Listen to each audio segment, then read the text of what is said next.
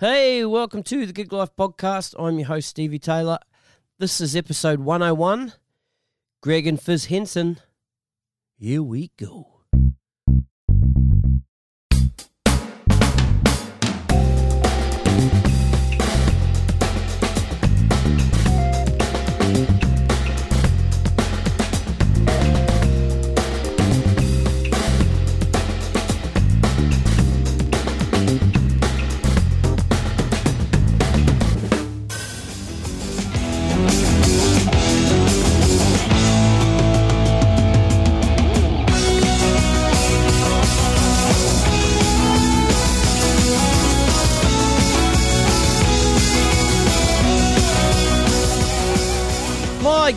Today are Australian drummer Greg Henson and his wife Fizz. Greg's love of drums and all things hittable started at school, and he's been making a living playing drums and percussion ever since. His first musical was the drum chair in Jesus Christ Superstar in 1972.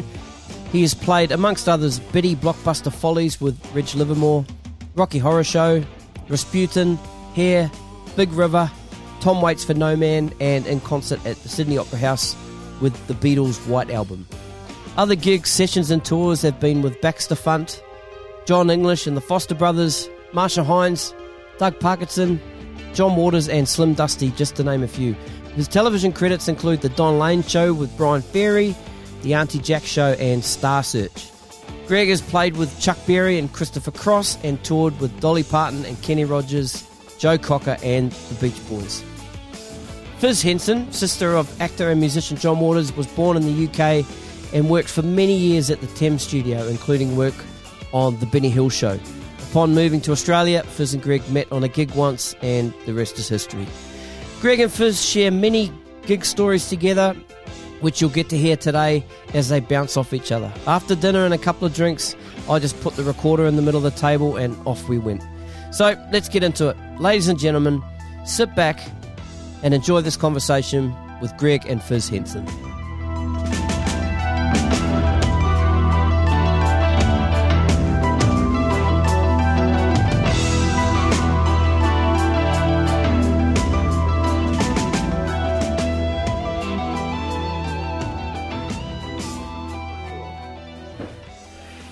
Think we're rolling.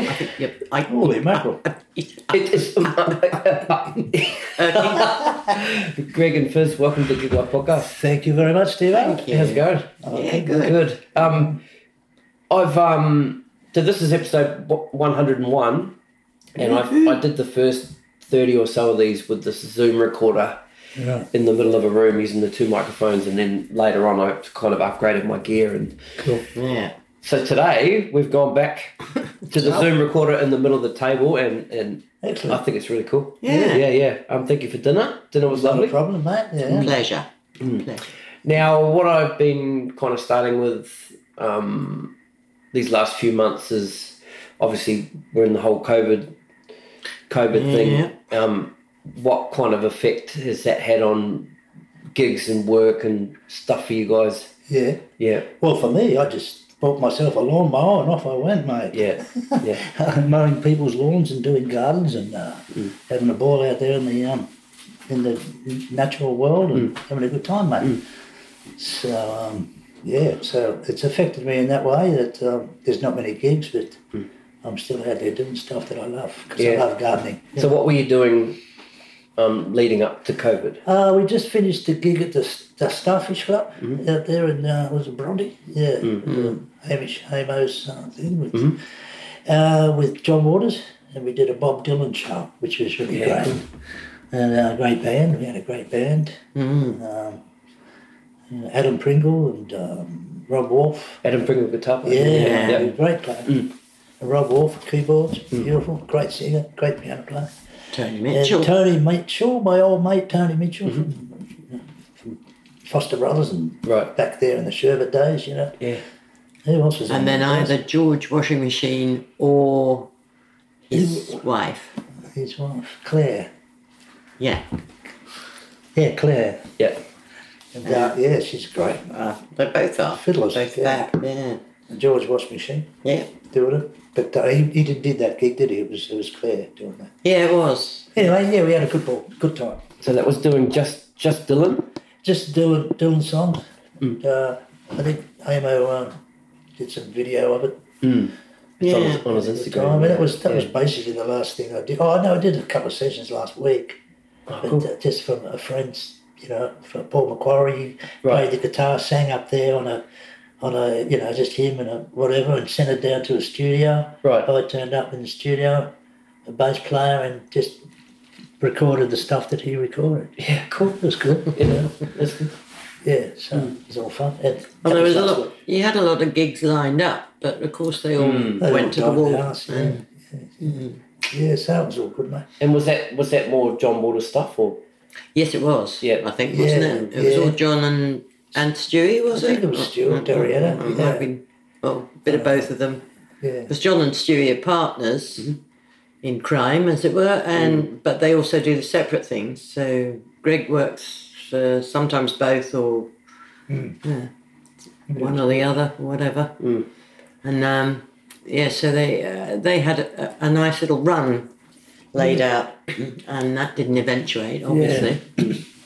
But you know, me and my trusty uh, whippersnipper. Yeah. yeah. I tell you what, it makes a difference. Yeah. You know. Yeah. And uh, plus, I'm getting old now, so um, you know, I'm an old fart, so um, it's cool not to do much. you know. Yeah, yeah. The, the, the lawns and stuff will keep you fit. Yeah, and I Yeah. just love gardening, mate. I just love planting things and watching them grow, and you know, doing all that. But, uh, yeah.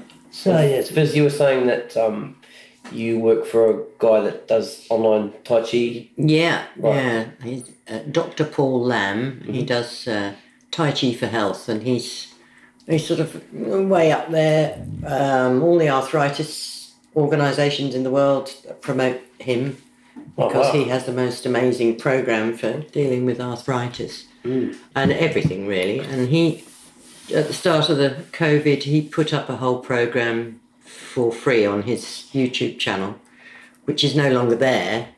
I'm going to try and talk him back into it, but um, so that helped a lot of people because you know he's and so I, I yeah I just got a day job with him, and then he said, "Oh, with your television background, you can help me with my videos." So we do.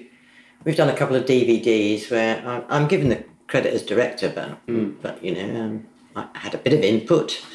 Um, but he generously gave me that credit. and Fizz, Fizz, what did you start in Benny Hill or in the Thames, didn't you? Thames Television, Television. yeah. Yeah. So what? I, yeah. So what I was thinking of doing, we'll, we'll so we've got these two separate stories, Okay. Yeah. and we'll we'll Okay. kind of tell the stories and how you kind of combined Oh, okay. together and Mm. yeah, So Um, Greg has to start because he's a lot older than me. a lot older.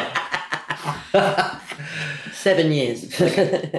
So you're recording this one? Yeah. Oh, yeah. so you edit a lot of these things. Is that what you're saying? I'm not editing anything. Oh, good. no, you, you, so I can swear and do all you that. swear what we get the little explicit sign there. um, but Excellent. So okay, we'll we'll, we'll start with you, Greg. Um, were you born? Yeah, so where were you born? And let's talk about how you sort of uh, got into music and Okay, well, I was born in Sydney. I was born in uh, Crown Street Women's Hospital in Sydney.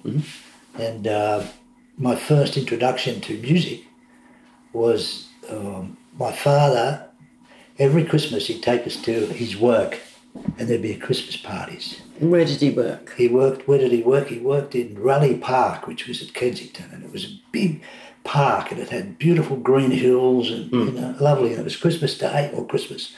I turned up at this to meet Santa Claus. And we're all there playing in the park with all these kids and waiting for Santa Claus to come. And I hear this sound coming over the hill. This sound, this amazing sound. Sunny day, and all of a sudden, and I was I was about six six years old. And I, what is that? You know, and no, no one else was kind of listening to this thing, and I was. And they're coming over this hill, over the hill, down the hill, and I see the Scotchies, you know, that Scotch with the, those big fur hats they wear and their kilts, and the guys doing that, you know, beating.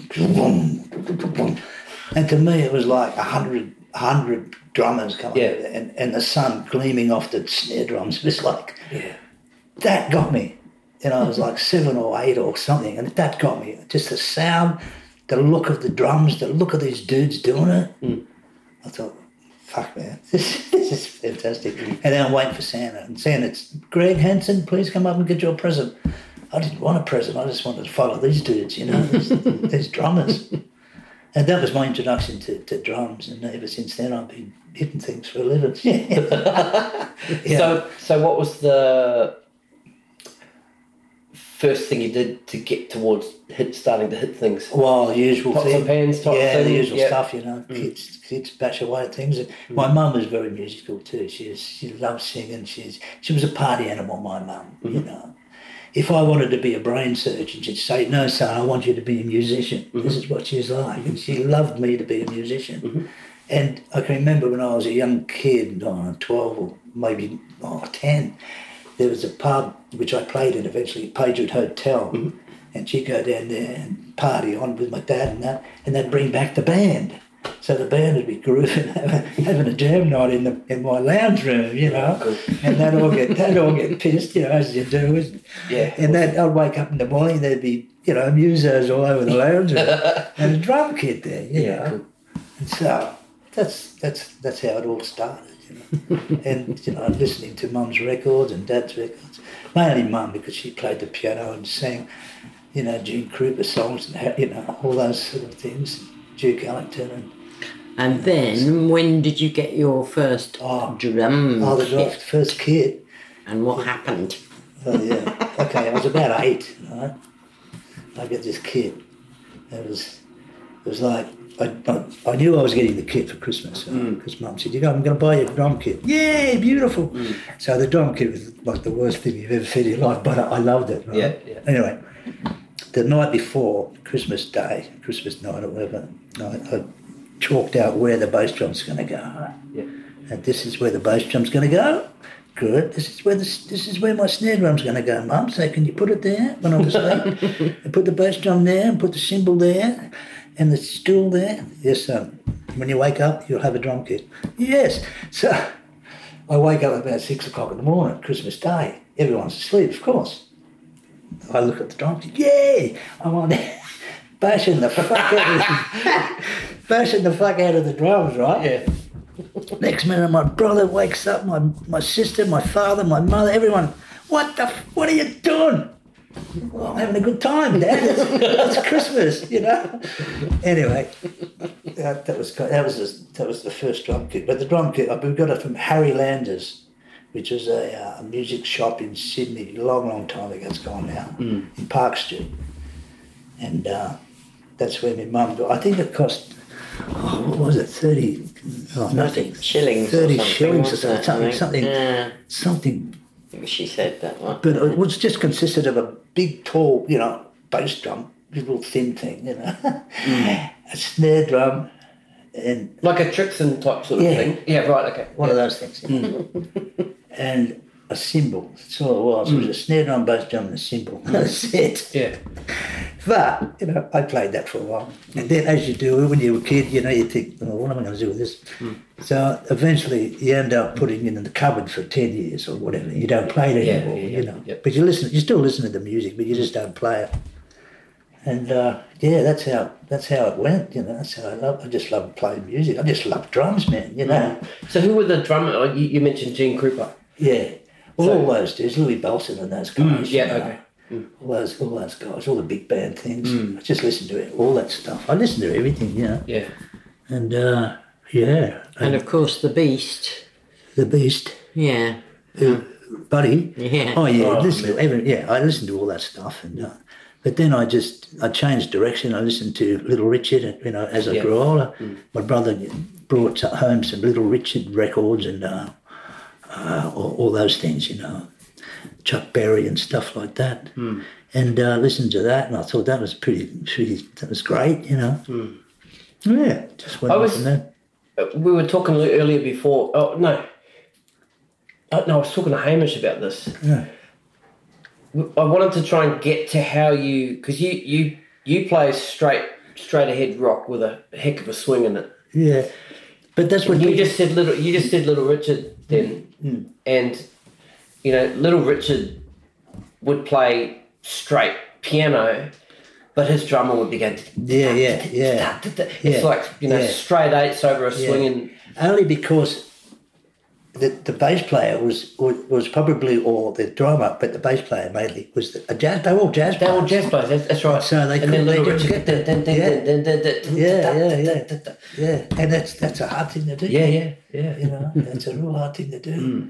I studied that. I was like, how the fuck did I do that? but uh, yeah, that was just their vibe. You know, it's hmm. great, fantastic. So I listened to that for a long, long time. Hmm. Got into that. Yeah. All right, first we'll we'll come over to you now. Oh, Yep. so um, you're from the UK. yep. Yes, from from Teddington, Now where's that? which is uh, near Richmond and Twickenham. If you know your rugby, you'd know Twickenham. Um, but Teddington was in. Uh, well, well, it was a film studio, and then it became television studio, Thames Television. Um, and it was in Teddington, so that was good. I only ever had half a mile to walk to work, or a Right. mile, or whatever it was. Right. Um, and yeah, I, um, I started there at school when I was in the canteen. I worked in the canteen, and then and then I saw a job advertised, and I went for that, and I got it. What was the uh, job for? Uh, call boy, it was Call called boy. then. Yeah, Call boy. call boy, which was a theatre term. You know, um, you'd go around, knock on the door, and say, "Ready in five minutes. 5 minutes, Mister So and So." Um, but the, uh, in television, it involved a little more than that, like casting the scripts around and, and then just running around in general. A gopher in a lot of ways. run the Yeah. top thing. Yeah. Um, and um, then when I got that job, I was the only female doing it. So they said, "Well," uh, and of course everybody said, "Oh, you're a call girl, are you?" And I said, "Oh, that's the first time I've heard that today." Uh, Yeah. and uh, I said, I'm going to get a lot more money if I become a call girl, I promise you. And then they said, all right, we'll change it to floor assistant. So they changed the title. And, um, and then I suppose a couple of years after that, I became a floor manager and, um, and first assistant director, is what it became. Um, and I had an absolute blast. Um, and I did that for 20 years.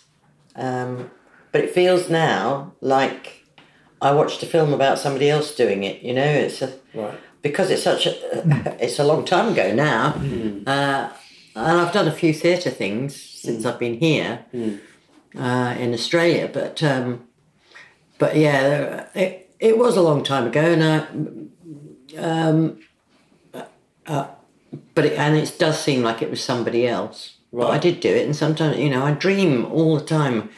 My dreams are that I'm in Studio One in Teddington, and I'm going. What show are we doing? you know, Right. you know, like like you would know for a drummer going in and going, "Oh, I haven't Yeah. got any Yeah. Where's my drum kit?" Yeah. yeah, yeah. Um, yeah, so and I worked on everything that Thames Television did. Um, you know, And the, the big one there was Benny Hill. Benny Hill I did for yeah for a long, long time, Wow. and um, had an absolute blast. You know, and I I got on really, really well with him. Um, I always called him my fiance. Right. right. And you know, anytime he was doing any dangerous stunts like walking off the side of the street into the street, I'd say, "Oh, you better sign this: the last will and testament to Fiona Russell Waters." of... and he used to get uh, uh, there was um he used to get fan mail from all over the world, and a lot of it would come into our office. And he used to get these weird looking letters from um, San Diego. And there was this guy called, I won't say his name, um, his name is Jack. And um, he wrote, and so Ben answered it with a with a signed photo, and then he wrote back, and he'd drawn a beard on this on this photo and said, "You are my father. You will bring two hundred thousand dollars around to my house in a suitcase, um, or I will tell everybody." So I thought, "Ooh, he's sounding a little bit loopy now," you know. Um, So didn't write anymore, but ha- received a few more of these letters. And then I got another one saying, Where's my $200,000? And I said, Ben, have you taken that $200,000 round to your son Jack yet? And he said, No, I'll do it next week. Great. Um, now, Greg, um, back to drums. So, are you completely self-taught? No, No, I didn't think no, you were no, by no. your technique. Um, I went to Donny Sleishman for a while. you did, okay. Yeah, yeah, and I was actually there when he invented the, The double pedal? Yeah, Yeah, right, I was there. I was on, at the. I was at his. I've his had, I've had, I've had Dave on the podcast. Dave, yeah. yeah, I was He's teaching me. this- He's teaching me. Donny's teaching Yeah. me, and he's gone. Oh, hang on a sec. What? Maybe if I, you know, Donny's like that. Maybe if I do this down at Hmm. the the pedal doing this. That. I'm thinking, oh shit, man, what are you doing? It's my, it's my lesson, and you, and yeah. So that's how he. That's Wow, how he did the right? double pedal. Yeah, Yeah, right. And then he invented the floating shell. You know. Yep, yep, yep. And I think uh, I think he uh, tried to. Well, Pearl. They had a big thing with Pearl. free floating thing, Yeah, yeah. you know, and he, he lost a lot of money. I think he did. I'm not too sure. That's Mm. just me. Because he went to court and this, that, and the other. But Pearl, Pearl Company had so much money that they, Yeah, that's right. you know, they threw him out. Anyway, yeah. But yeah, Donny. So I went to Donny for I don't know, not not long, probably nine months or something like that. But you know, he taught me how to do things. You know, and uh, he actually there was a guy came and, and wanted to me to go. Oh, he, there was a somebody said they wanted a drummer in uh, Philippines or somewhere. You know, but I was nervous and you know I didn't I didn't have any confidence at all. You know, I, but I could have gone over there and who knows what would have happened, but I didn't. So just hung about Sydney and did the thing. But you know, there was opportunities there. But uh, yeah, so I went there and then um, and then I just gigged around for a while and uh, I think this is about 1968. You know, and then four years later I've been doing this superstar. thing. Yeah, yeah. So before we get to that, Yeah. Who were some of the other drummers around town, the cats, Oh, that, okay. that you were looking up to and, and well, it was ghost, Derek- ghosting or Well, yeah. Well, I was only a kid, so. Mm. And there, Derek Fairbrass, who owned uh, Drum Drum City, Mm-hmm. you know, down, down at um, I think Hamish went there for lessons Mm-hmm. a long time ago. Yeah, Derek Fairbrass was was one of them, and uh, Jackie Dugan, I think it was. He was uh, another drummer, and uh, Donny Sleishman, of course, Mm-hmm. and Alan Gilbert, who's another teacher of mine again. He's a great player as well.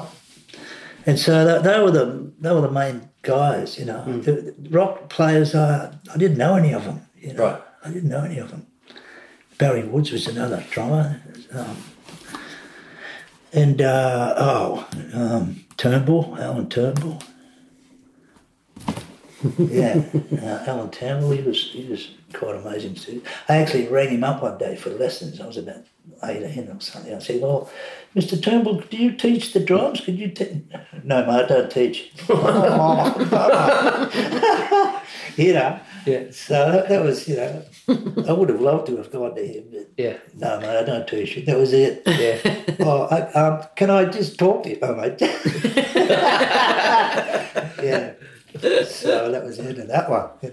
And then um, I just joined a little band, um, band called Ben Turpin. I was in for a while, and the trademark, you know, a little, and uh, yeah, and we did the Beach Boys. We actually supported the Beach Boys at the stadium, you know, Yeah, right. and uh, we were sort of four little white boys with no soul, you know. Right. I, I dug soul, but none of us had it, you know. Right. And uh, we were sort of we were supporting these dudes, you know, and uh, that was fun. I went outside for a cigarette, you know, because in those days it's a smoke. I went out and the stadium's just a tin shed mm. in those days, just a tin shed, you know. And you, and you'd, you'd walk out the back door of the stage and you'd be at the front straight away, bang, you're out there. Right. I'm in the smoke. Right. And so I want to get back in again. I'm going back in again. Bloke in the red coat. Sorry, mate, you can't go in there. I said, why? I just did a gig. I just want to go back in and get my gig. No, mate, you can't. Where's your ticket? What the fuck? Mate, I just played. No, mate, you can't go in. I said, oh, Jesus Christ, what am I going to do? So I, I had to wait for the band to come out I was sitting in the to, look, car. to look for you. Yeah, look for me. I- we finished the gig, right? And they're in there partying along with the Beach Boys and having a great time. Oh. I'm out in the backyard. So where, where did they think you were? Where did? They, Well, they just They didn't don't care. They were having a great time. Fuck Greg, you know, who cares? And so I'm, I'm sitting in the car waiting for them. Yeah, yeah. Half an hour later, they come out. You know, yeah. I couldn't. I wasn't allowed to back in. I wasn't allowed in there. Right. So But then was- what happened to your drum kit? Oh, I gave the. oh, What was his Yeah, name? what- uh, Wilson, Dennis Wilson. You're Dennis, yeah. Dennis His- the drummer. Well, he broke his snare, Right. so I gave him mine. He broke mine. So, like, he was a heavy hitter. This dude. Was he? Right. Well, you know, he was a heavy hitter. Mm. Fucking heavy hitter. Mm. Yeah. So, you know, he broke my my snare, his snare, you know. Was, He didn't give you another snare in replacement or oh, pay you? Oh, shit, no. No. He was a star. I was just, I was just a skinny little little white kid with Probably thinking you should have given me three snares. Yeah, know? anyway, that, that was fun. That was fun. That was all good. So, yeah, but in those days, man, you'd, you'd, you'd cart your gear in. You'd have no roadies. There's no roadies Yeah. on it. Yeah. And oh yeah, and the, there was a ro- evolving stage there. So it was a tin shed, and um, oh yeah, so it was it was a weird sort of a setup, you know, yeah. And then after that, years later, I'm I'm back there at the entertainment centre, Yeah. and I'm opening that. Yeah, yeah. Yeah, we'll talk about talk about that. yeah, yeah. yeah. Um, now, Fizz, what what made you leave the UK and come to Australia? I don't know. I think I had itchy feet. I'm not sure. I could see. Well, so, what- so the, the the Thames studio job was done. It wasn't. Well, it wasn't. But I Oh, right. just I felt um, that I needed it. I could see the writing on the wall that Yeah. the way television was going. It was going down to reality and Right. TV and all that shit. You know. Right, Uh, right. And I thought, no, I don't really want to do that. And I just got itchy feet. Yeah. and I wanted to go and sit on a desert island and um, and never return really. So I did do that. I, I went to Tonga, the Kingdom of Tonga, and I was there. It really only lasted about six months. I worked for an American guy who had a trimaran, and he used to take tourists just to the little islands for the day. Um, so I did that for a while, and then I thought, ooh, now what do I do? And um, my brother and sister-in-law um, said, "Come on over to Sydney, and um, we've got a we've got a gig going." So I said, "Oh, right. Well, I don't. It's a theatre gig. Oh, I really don't know what I'm doing." Anyway, I dived in head first. I was given a lot of help by Peter Neufeld, who was the lighting designer, and he was really the stage manager, but he handed it to me. Um, and we did this big uh, extravaganza, really, called um, Reunion, which John and Stewart had cooked up together. And um, so the first meeting we had about it was over at Stewart D'Arrietta's in Kenthurst. Off we went, and Greg was sitting just opposite to the right of me. And um, so that was the first time I met Greg. Right. And then we went and did rehearsals in um, It was the Back Street. Or, it was the Count's Sun studio. wasn't it? yeah, yeah. Peter Uh, Contini's studio. Peter Contini's place. I'm sorry. What what were you doing there when when you guys met? He was playing. He, I was playing the drums. Playing drums Right. yeah. Right. Yeah. So he was part In, in of the the band. part of the band. Yeah, Right. Okay. and, and John was saying, well, oh, you know, Greg's like one of the best drummers in Australia, you Mm-hmm. know, and Best drummer in the house, yeah. yeah. But then you're going to have a 16 play. Yeah. And um, so, you know, and I just and I met Tony and um, I knew Stewie and everybody else, so well, a few others. And so then we started rehearsing, and um, and I sit around. We all, you know, you get a break, and everybody's sort of doing stuff. And, and Jacki Weaver was in the show. She was great fun. So it was good to have another gal on board. Right. Um, and so then we went on the road. I didn't record the album to, there. Yes, I think you did. Yeah, Yeah. yeah, you did. Yeah, yeah. So Peter Contini put the album That's right, together, yeah. and then um, and so we had a great old time. We went on the road, and um, we did. Uh, first of all, we went up to Newcastle, uh, at the Civic. Um, and this show, not being known at all, was sort of selling, but not too brilliantly. Um, um, but everything was sort of thrown at it, um, and the critics in, in Newcastle were fine. Uh, then we went to Melbourne, and there was a theatre critic there who just tore it to shreds, um, which was rather sad, really. And we were all sitting there at one in the morning in the bar of the Como, and this lovely barman was saying, um, we, we all sat there reading it, and it went very quiet, as you can imagine. Yeah, yeah. And um, and this barman jumped up and he said, "So you don't want to see the tattoo on my ass, then?" And he showed us this tattoo on It's the great, bottom. man, yeah. It's a Como. Hotel. No, Yeah. Is it called the Como now? Oh, I don't know, It's, it's a beautiful hotel. in- Oh, it was lovely. It was, Brown, you know. yeah. Right. And this, this guy just got up and here's my ass. This is a tattoo. But he could see what had happened. It's an icebreaker. yeah. And then, um, um, and my um, my sister in law at the time, Sal, had been saying, "Oh, Greg's really nice, isn't he?" And I was saying, Right. I was like, "Oh, shut up, Sal! I don't want to meet anybody." She said, "No, no, I'm not saying anything. I'm not saying anything. It's just he's really nice, isn't he?" I said, "Yes, yes, he's very nice. Yes, indeed." And then one evening, I got back. I think just probably just prior to that, we'd been building the set, which was monster. And uh, I got back and I was sober as a judge. Greggy was sitting there having had a couple of beers. And um, Sal said, Oh, oh, Fizz, why don't you come and talk to Greg? And, and she- sidled off. So we sat and had a chat. And then we, um, we discovered our rooms had been put sort of next to each other because I'd swapped with one um, with one of the band because he had his kids coming to stay. And Greg had been flooded from his room. And bath, what was it? A sauna, uh, a spa, wasn't A it? spa, yeah, above my, above my room. Right. Yeah. And someone left it on. It was Yeah, just, just- raining. That must happen so often in those places, Yeah, mustn't right. it? Yeah. God. Yeah. You'd, you'd think you'd have a, you know, one of those plug hole outlets. I wouldn't think you? they do now. So um, yeah, so we uh, sort of had a few drinks and then uh, went our weary ways. I said, "Well, I'm just here," and he said, "Well, I'm just here." So I said, "Oh, well, that's handy to know." Remember we, we were walking up there at four o'clock in the morning and there was joggers running yeah, Joggers in the in, In the hall- corridor. In the corridors. A couple of joggers. And I thought, what the fuck's going on?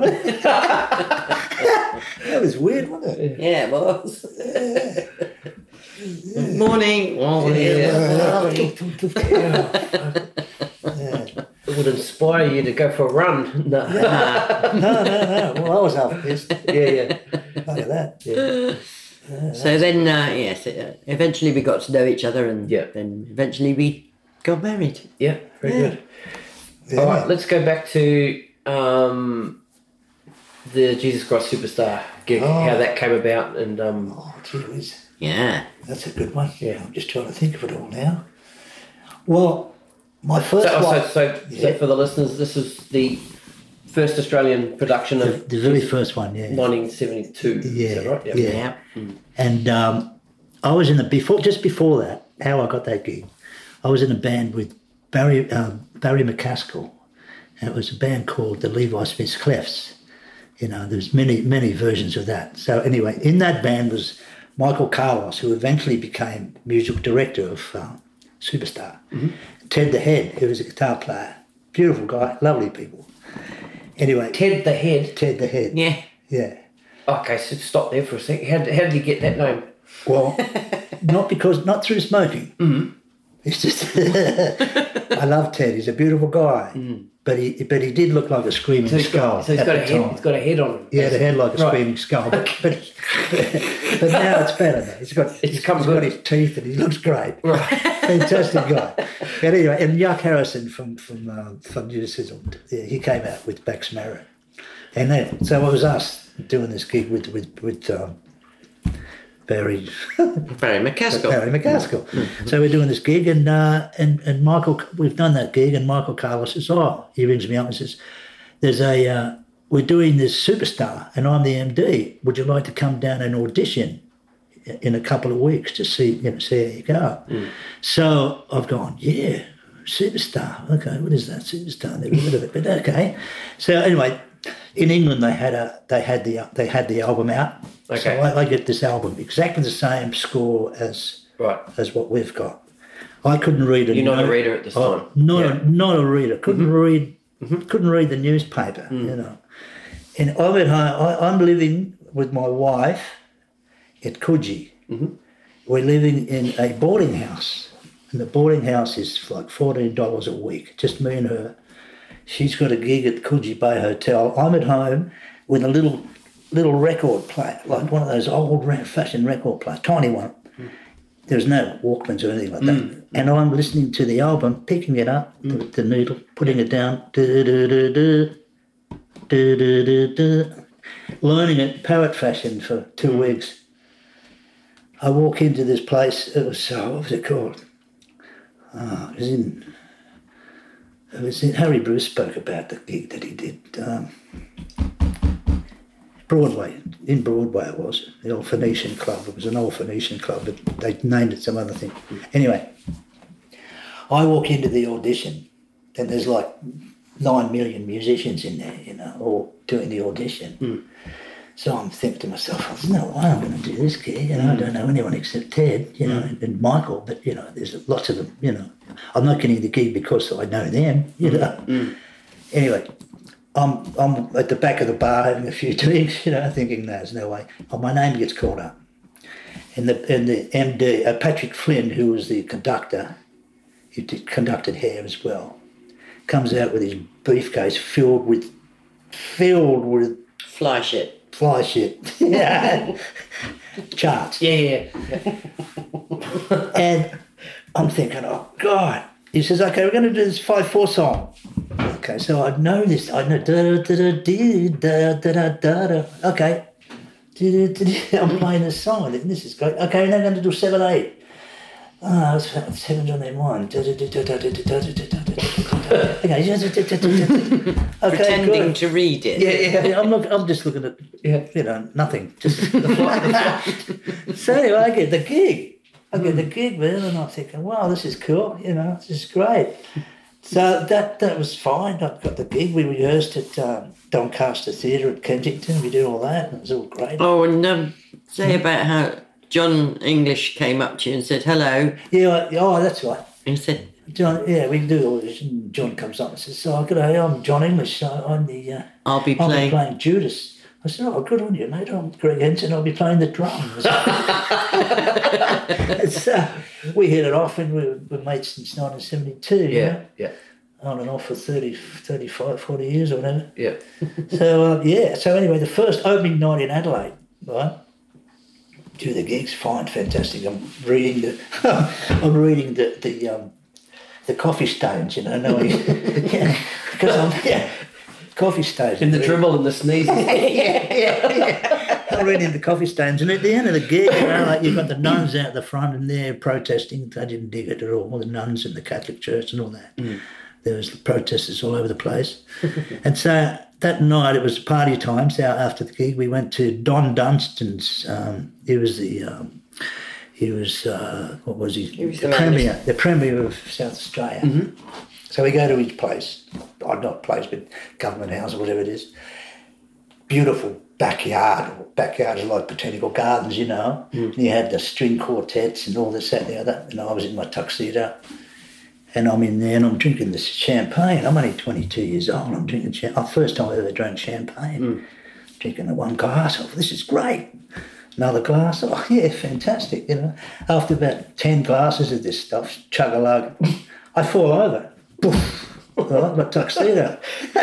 you know, because I'm only a kid. Yeah. Fall over tuxedo.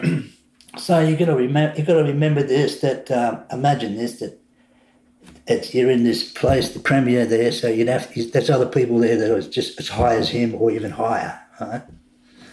So I'm on my back, and this guy reaches down. And what have you been eating? Oh, chicken, chicken leg, chicken wings, you know, chicken leg. Yeah. So I'm on my back, right, on the floor, champagne glasses falling over, right, my chicken leg in one hand, falling over, I'm on my back. And this voice, are you all right, son? Do you want a hand? And this guy, and I look up, and it's Gough Whitlam. Ah, Gough Whitlam. Big, oh, yeah. Oh. Next to him is his wife, Margaret, right? Margaret Whitlam.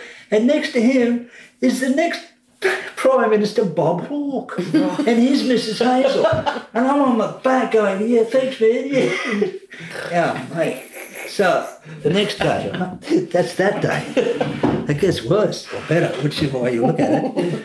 The next day I go to the gig at the Memorial Tennis Courts in Adelaide. I go to the gig. I can't read music, right, in those days. yeah. I go up to Patrick Flynn. Patrick, I can't find my music. This is like an hour, half an hour before the gig starts again. 12,000 people out there. I can't find my music, Patrick. And he's gone, fuck, man. what do you mean you can't find it? I don't know where it is. You know, Left it he says, party. What am I going to do? What are you going to do, Greg? How are you going to do this gig, man? Fuck, man. Uh, uh, he just looked at me like he's going to kill me, you know. I said, Oh, it'd be okay, mate. Be fine, Patrick. I'll do it. No worries. So I've done the gig, right? Because I've never read before anyway. Yeah, yeah. I've done the gig and he's come up to me and he's gone, Greg, that was amazing. How did you do that? so, nothing, Patrick. It's easy. so, yeah, I just read the coffee stones and figured out what was going on, you know. So it was all good fun. But I did find the music. I gave it to Mike Wade, who was a guitar player in the band Right. that day or that night, and I didn't, you know, he didn't give it to me at the gig. so, yeah. So, I mean, so at what stage did you start to learn to read? Did you sort of self Straight after that day. Straight after that. okay. Because what I'm going to ask is um, those charts you were getting then, were, were they drums percussion charts or were you just getting the lead sheets? and- Oh, no, they were drum charts. Yeah, oh, they were. Yeah, yeah, right. yeah, yeah, yeah, yeah, yeah. But there was another funny thing. We do the Memorial Tennis Courts, and uh, at the time, um, Mary Magdalene, Magdalene, Magdalene, Magdalene, Magdalene. Magdalene was played by Michelle Fawdon, who's now passed away. You know. Anyway, her she's up there on a beanbag. Uh, she's combing her hair. Try not to give or whatever she's singing. You know, she's combing her hair with a beanbag right up the top, and you've got down the bottom. You've got us on the platform. You've got all the percussionists. You know, you've got percussion, timpanis, Yep. drums, and Michael had um, Patrick Flynn had a baton mm-hmm. which lit up. It was lit up, right? and he'd be, he'd be conducting with his baton, and the timpani person or the percussionist was Ellis Horman, and he'd you know nice string passages, and he'd hear boom boom boom. boom. He'd be tuning up his his, his tips. boom boom boom boom. Boom, boom, boom, You know, he'd be tuning up his tips, and Patrick Flynn looks at him and says, "I'm going to kill you, mate." and, you know. And Mary Magdalene is doing her hair with the brush up the top. The brush she's using slips off the beanbag and she's done it. Right. Hits the hits the um, the scaffolding, ding, hits the other, ding, bang bang bang, bounces on off one timpani, boing, and then, and then jumps up in the air, bounces off the other timpani, boing boing, and Patrick with his with his with, Patrick baton. with his with his baton goes, you fucking, and throws the baton at him, and there's this light coming from the baton, hitting him in the head, hitting. It's the last time I ever saw Errol Horman again. Yeah. Oh, that was the end of it. Yeah, he's oh. gone. Oh, oh, mate, it was so funny. You'd have to look him up and find out what he's oh, doing. Mate, he would have been. He's probably gone now. A long time ago. Well, he might not be. was a, yeah, it was great. yeah, so you know, but you know, it's like every time I see a bit of lightning in the sky or Yeah, right. thunder, or whatever, I think I think of Ella- I think of this guy throwing this baton. oh god, yeah, Yeah. you go. You wouldn't be dead for quiz, would you? Yeah. so, um, so Superstar, Jesus Christ Superstar, that would basically have been the start of everything. Oh, it's fantastic, mate. The people you would have met there, Oh and God, I met all the people I've ever worked with. I've kind of met there. You Yeah, know? yeah. like Steve Yes, it's a hu- Wright. it is a huge club, really, oh, isn't it? oh, yeah, yeah. Hair and superstar, Yeah, yeah. yeah. Steve's right, Stevie Wright, and uh, oh, John Paul Young, and, and uh, poor old Rory, who, who just passed away last year, Rory O'Donoghue, mm. um, Marcia Hines, and, oh, everyone, mate, just mm. and and Reg Livermore, and I worked with all these dudes. Mm. You know, like Reg, you know, I've done all his shows, like lots of them. Betty Blokkbuster and Wonder Woman, and the Aunty Jack show with Rory, and, you know, Marcia's thing. And then Jono, Jon English, Jon English, yeah, all his stuff. all that. Yeah. So yeah, it's been good. It's been good fun. So yeah, but you know, there's a lot of. I mean, this day and age, it's uh, that doesn't happen anymore, man. Yeah, yeah. I don't think. I don't think it does. No, think, it doesn't well, seem to, does it? Because uh, everything's taken a different Yeah. direction. I mean, Yeah. and that's fair enough. You you have to go with the flow, don't you? Yeah. Yeah. I mean, there's certainly um, musicians that are playing in the maybe not so much the theatre shows because I guess what happens with the theatre shows if if someone is to take a bit of a leave from the theatre show, you know, Yeah. there's a chance they might not get their gig back. Yeah, So yeah. they lock themselves down Yeah, for yeah, that. But yeah. yeah, um, you look at the, some of the TV show players, yeah, um, they're they're playing everywhere. Yeah. Yeah. yeah, Yeah. yeah. In my day, I mean, well, I never thought that. Oh, if I have a day off, someone's going to grab my gig. Yeah, I ne- it wasn't like It's that. a in loyalty thing, eh? It was just everyone was doing their gig, you know. Yeah, yeah, yeah. But I think this day and age, it's, it's, it's you know, you've got to look out for that shit, you know. Yeah. And I'm glad I've I've reached the age now where I don't have to worry about all that stuff. You know, it, it'd be scary being Oh, young, yeah. young Yeah, so yeah. It It'd be really scary would. on many And there's so many, on so many levels. There's so many great musicians out there today. They're Mm. fantastic. Like, gee, you look at YouTube, you see all these cats doing all this stuff. Mm. It's fantastic. We were, we were talking earlier before out, out the back, weren't we, about um, especially through this COVID stuff, Yeah. everybody's trying to position themselves yeah. Yeah, yeah. in, you know, That's right. To getting themselves into a lane that, like, once a bit of a go ahead, you know, that that kind of first to that gig. Yeah. Yes, I Yeah. know. What's what's it going to do to the price of, you know, the the value of musicians? I know. Well, are just wanting it, that's you know. everything seems to be going to suffer, doesn't Yeah. it? It's all going to suffer unless. Uh, yeah. I, I, I, I don't know. Maybe it's just going to go like that, and then it'll. Hopefully, it'll it'll come back up again at some mm. point. And, Yeah, uh, but no, I don't think it's going to come up like it is, like it has been. No, no, I don't. No, I think this this this virus thing is going to be around for a long, long I- time. Yeah, but I just feel as though everything's going to go a lot more local. So you'd be local, Yeah. local. You'd Yeah, be, yep, You know, yep. you'll Yeah, I be think a legend in your own lunchtime, and Yeah, true. so it probably should be. And then mm. you know, if you get very well known in one location, then maybe you'll go to another one. And, Yeah. and Mm-hmm. but yeah, uh, yeah, it's weird. A weird. A weird. w- These are weird times for yeah. sure. Yeah. Yeah. Hey, I hope you're enjoying this episode of the podcast. As you know, the Gig Life podcast is free. You don't have to pay anything ever. But if you find the value in the Gig Life podcast, you can donate or leave a tip. Go to thegiglifepodcast.com, click on that donate button, and give as little or as much as you like. And just know that anything you give will go back into creating great content for this podcast. All right, back to the episode. Hmm. All right, let's talk about the Jon English gig, and obviously you met John on the Superstar thing. Hmm. How did it come about that you were playing in his in his band? Did he come? Was it the other guys in the in the Superstar band? Uh, yeah. Yeah. Yeah. Um, gee, it was just, just asked us, you know. Oh, I'm, Yep. I'm just trying to remember, mate. How did it come about? Just, oh, I did, I think I did his album, his first one, Wine Dark Sea. Mm-hmm.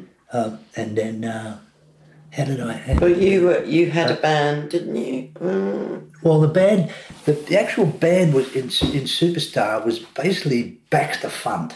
Yep. Alright, that was the band. Mike Wade was the guitar player. He was brilliant, brilliant. I learned so much from Mike Wade. It's, it's, yeah, he, he's given up now. He doesn't play anymore, but he's great, fantastic. And then we had um, Ken Firth. Ken Firth was from Melbourne. He was a bass player. He's still playing. Um, and so it just came about. Hey guys, I'm doing a gig. You know, you want to Mm. Yeah, do right, gig? And right. that's how it kind of worked. That's Right. how it went on. You know, and uh, and then a few of the guys left. You know, that that gig. You know, like um, Ken Ken Firth went to do hair, I think. No, would have been Godspell or something. or something. Um, And so we got a guy called Frank Kalia in to, to work with Baxter Funt. And he was a great player too. He still is. You know, he doesn't play much, but he's God, he's a great player. You know, there's a lot of people out there that don't play, but they're great. You know, Yeah, yeah. they just yeah. And so um, yeah, so I went on the road with we went on the road with John as Baxter Funt, and then those guys slowly left, and guys came in and turned the thing around to Foster Brothers. You know, Right. So how did it become Foster Brothers? just Was there any Fosters in the band? no. No, no. I, We drank Foster's beer. yeah. That's yep. how it started. Okay, cool. And people will come up and say, you know, at the end of the gig or whatever, oh, so you're brothers? Yes, we are. You know, oh, are you a brother of, of him? Yes, I am. Yes, yes. And so they went away thinking they knew a lot Right. more than what somebody else did. Right. you know. so basically, it was just about drinking. That's cool. But oh my god, I wouldn't have called myself the Foster Brothers. That's disgusting. No, beer. no, exactly. But in those days, it was great. But then we thought, well, this is we had a, we had a sip of VB. We thought, Uh-huh. shit, we should have been called the VB brothers. The Victoria Brothers.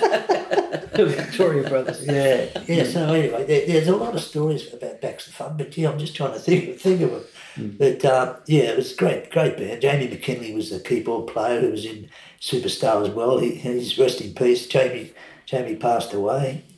Not uh, long ago. not long ago, you know. So hmm. he was a lovely guy, great piano player. Gee, Michael Yeah. Carlos now is something to do with Fairlight since you know he's the boss of that. Um, yeah, so that was Baxter Funt, and we did the first thing we did after the Superstar thing. With you know, apart from John, we, we, the first one we did after Superstar was Marcia. We did her. We did the gig at, at Crow's Crown Street called uh, Jules, Jules nightclub, and they people would line up around the corner, Right. Crown Street, to get in. But it was wasn't Marcia Hines and Baxter Funt. It was Baxter Funt with Marcia Hines, Right.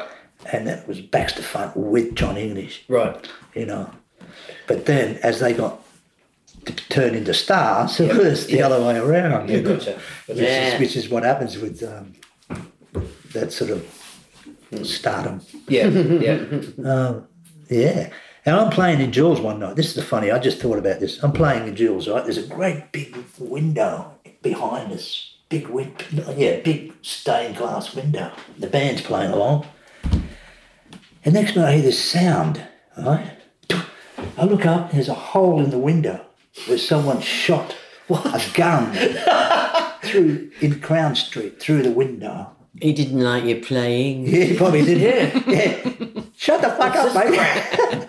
it, honestly, a bullet hole through the through the window, you know. And I thought, fuck it, oh man, what sort of a gig am I at, you know? Yeah, Did you ever work out where it possibly could have come from? probably passing from a car, car? or something. Yeah, right. Pretty Yeah. shit shot then. Yeah, yeah. But could you be could you be seen through the window then? Probably the shadow of, of the people on stage. you know. Right, Mm. right. And but out the front there were kind of statues. There were statues of you know naked sort of Greek goddesses and stuff. So he might have been trying to shoot at that. Yeah. and missed and went through the But it would have been um, like not a not a very powerful gun if it just I don't made know. a hole. I guess. I I, I couldn't tell you. Mm. But all I know there was a hole there. Mm. And it- luckily, it wasn't in my head. Yeah, Yeah. Typical drummer story, eh? yeah, yeah. Next Yeah, week yeah. he Oh, I've got nothing like that. spontaneously combust. Yeah, yeah. I've got, I've got nothing like that. Yeah. well, I done, a, I done another gig. I was up in Orange. Yeah, yeah. Just getting back to another story. I mean, this, Yeah. this happened in those days, you know. in the 60s, you know, I was doing this gig up in Orange with the, a band I was in, uh, Ben Turpin, you know. And uh, and these guys wanted to fight us, you know what I mean? Like, we were playing, we were playing at a, just a gig, you know, doing a gig, doing our thing, trying to be good, you know. And, and these guys in the came up in the laneway going, hey, you fucking, you know, you're taking our girls away from us or something, you know. Mm. No, mate, we're just playing the, we're just playing in a band, you know. Mm. But they wanted to, you know. I might look tough, but I'm, I'm, I'm as weak as piss. Oh. Well, no, your brothers in the in the oh, yeah. pub in Oh, shit, yeah, that's a good one. Yeah. Maybe. And we've got another story coming up. another oh, yeah, story after of the, of the early early days. Okay. You Yeah, want to tell this go one? on. Yep. yep. Okay. So I'm playing in the Pagewood Rex Hotel. All right. This Age. is my first Pagewood Rex Yeah. Hotel. Hang on, let's finish the laneway story. Oh, that's all right. We just shed ourselves and got Tommy to Oh, come that's it. and pissed off, you know. What a, shit, what a shit story that was. yeah, I know, yeah. yeah. Yeah, that was. but anyway, doing this gig in uh, Pagewood Rex, the first one of the, oh, it would be the first gig I ever did. I was about 18 or something. And, uh, and the Aboriginals, you know, I love them, you know. Mm. The, a lot of them were my friends. Mm. But they'd come down from La Perouse and, and we were Maroubra boys, and this is in the 60s, mm, right? And we everyone would fight each other in those days. Everyone Yeah. was having a blue. Yep. And I'd be playing the drums in the band, and, and my brother gets up and he's fighting Both your brothers. both of them. they're, they're fighting. Not my brothers, but they're fighting the Aboriginals, or, you know, up there from La Perouse. And, and, and so I'm, I'm looking, I'm playing the drums and I'm looking at this fighting. Everyone's fighting. I'm thinking, shit, and my brothers are getting, you know, they're getting hit by these guys. So, so I've jumped off the drum kit and I've dived down because the drum kit was on a, the drum kit was up there and there was a floor down there quite a way down. So I had to dive off the drums onto the guy that's punching my brother. So, a bit like a scene out of the um, Cowboy movie. No, what was that film? Um, the not the Commodores. What was it called? Um, Ah. uh, uh, about a band, and the drummer kept getting off and going and going and. Oh God! With Andrew Strong was the singer. Oh, Commitments. Yeah, Oh, commitments. okay, that's yeah. right. That He was kicked same- just like that. that He go off stage and headbutt someone. Yeah. Right. Yeah, it was the same Right, vibe. right. Same thing. And it was like a cowboy western. It was like once upon a time in the West, you know. Yeah, yeah. And everyone's fighting. And this is like this is 1967, 68, you know, when that when all that was happening. But then when you'd had your punch up, did you get back on the kit and carry Yeah, on with the well, song? I had to. Yeah, yeah. And then he's a Telequest on there, you know, Telequest. My Hmm. brother said to me, because he's six years older than me, my older brother, so he'd be 77 or something now. But in those days, he said, Oh, listen, mate, I want to win the Talent Quest, okay? The, the prize was a half a dozen bottles of beer. That was it. Mm-hmm. I said, Oh, mate, you, you can't win it. Yeah, I'm going to get up with my two of my mates. We're going to sing That'll Be the Day. That'll be the day. I said, Well, you know, you can't win because, you know, I'm your brother. It doesn't matter. Just, you know, he's bigger than me, my brother. just fucking get me winning. Okay, Rich, no worries. So he's up there, that'll be the day. you know, singing out of tune, horrible, you know. yeah, yeah. And the winner is Richard Henson and such and such. And such. And so I had to give my brothers, you know, yeah, there's the winner, mate, that's good on you. And all the other people are going, he was lousy. you know, he's a lousy singer. And that's how corruption starts. Yeah, exactly. Right, exactly. Yeah. Yeah, don't point fingers at the Trump family. they learn from the best, the Hensons. yeah. no, it's fun. Very good. Um, talk a little bit about the the um, the music Yeah. um, when you're playing in uh, the Jon English band. I was listening to the live album the last couple of days, Yeah. and it just sounds so incredibly fun to play and Yeah. and busy. It's not straight. It's mm. Mm. you know. Yeah. Um, that must have been a fucking hoot to play that stuff. Well, it was, yeah. We mm. and we we just arranged all that, you know, you know, in you know, we just suggest things and do this. Oh, what about we do this? What about And then it just evolved over time. into- Yeah, yeah. into Would Would these you say it things, was know. organic? organic? Yeah, that's a good word. Yeah. And um, yeah, and it was just fun, and it was great. It was good. It was it was a challenging thing to play, you know. A lot of mm. those things, especially the, yeah. especially the overture, which goes on forever. You Yeah. know, all these different things going on. Excellent. Mm. Yeah. Mm. and uh, that was great, you know. And, oh, and Hollywood Seven and all these sort of things, you know, live version. I never, I didn't do the original recording of, of Hollywood Seven. I did the, the live ones, you know, which was different arrangements altogether. And that was fun. And I wrote a, I wrote a couple of songs for John. I wrote a song called The Shining. I wrote I wrote the lyrics for that one, and also hmm. Hell or High Water, which which was the lyrics for that, which went on to Paris, you know, the musical Paris, hmm. which he changed the words. Right. Paris. Right. But anyway, Yeah. I still get a credit. Of course. But the first, the original one was was was recorded with my lyrics on it. It was fantastic. And The Shining, we wrote that on the way to Darwin in 1981. 1981 it was. And uh, yeah, on a plane. We got off the plane and it was done. It was great. Just like that. You played it. You played it probably you know four days later, or a couple of days later, and that was that was good. John, Jon English used to introduce it and say, um, so, well, you know, we, we got very excited about writing this song called The Shining. You know, obviously it's about Stephen King's book. And uh, so we sent a copy to Stephen King and we heard straight back from his lawyer. Yeah. But uh, there's uh, somebody did a somebody did a uh, a video of it showing the original film and the TV series intercut Right. along to The, the music. the Yeah. Wow. Shining. Yeah, really good. um, and so Stephen King must be aware of it because Right. he's Yeah. in the Yeah. TV He version, isn't he? Right. He's the barman. Yeah. No, he was a conductor. Oh, the conductor. Yeah, Yeah, yeah. right. Right. Was he in the film or the TV? I can't remember. I think. He, oh no, he was in the uh, TV. Yeah. Yeah. Because doesn't he, he cameos in all his films as well, doesn't Does he? it? No, that's no, that's Alfred Hitchcock. Well, and he maybe does that as No, well. I'm pretty sure, as he, a- pretty sure he does. Oh, yeah. Maybe, yeah. So maybe he was in the film as well. Maybe he was. Um, but it, uh, it's a, a- excellent. Have you ever seen that one? No. It's really good. Oh, yeah, yeah. I'll look it up. Yeah. Yeah. It's pretty hard to find. I Right. think it might be on my Facebook page. Okay. Yeah, it's pretty hard. It's on, it's on YouTube somewhere. Hmm. Yeah. Just look up The Shining. Um, Shining Jon English. John perhaps. English, I guess. Yeah. Yeah, yeah. Yeah. Um, so Jon English passed away 2016, Yeah. Yeah.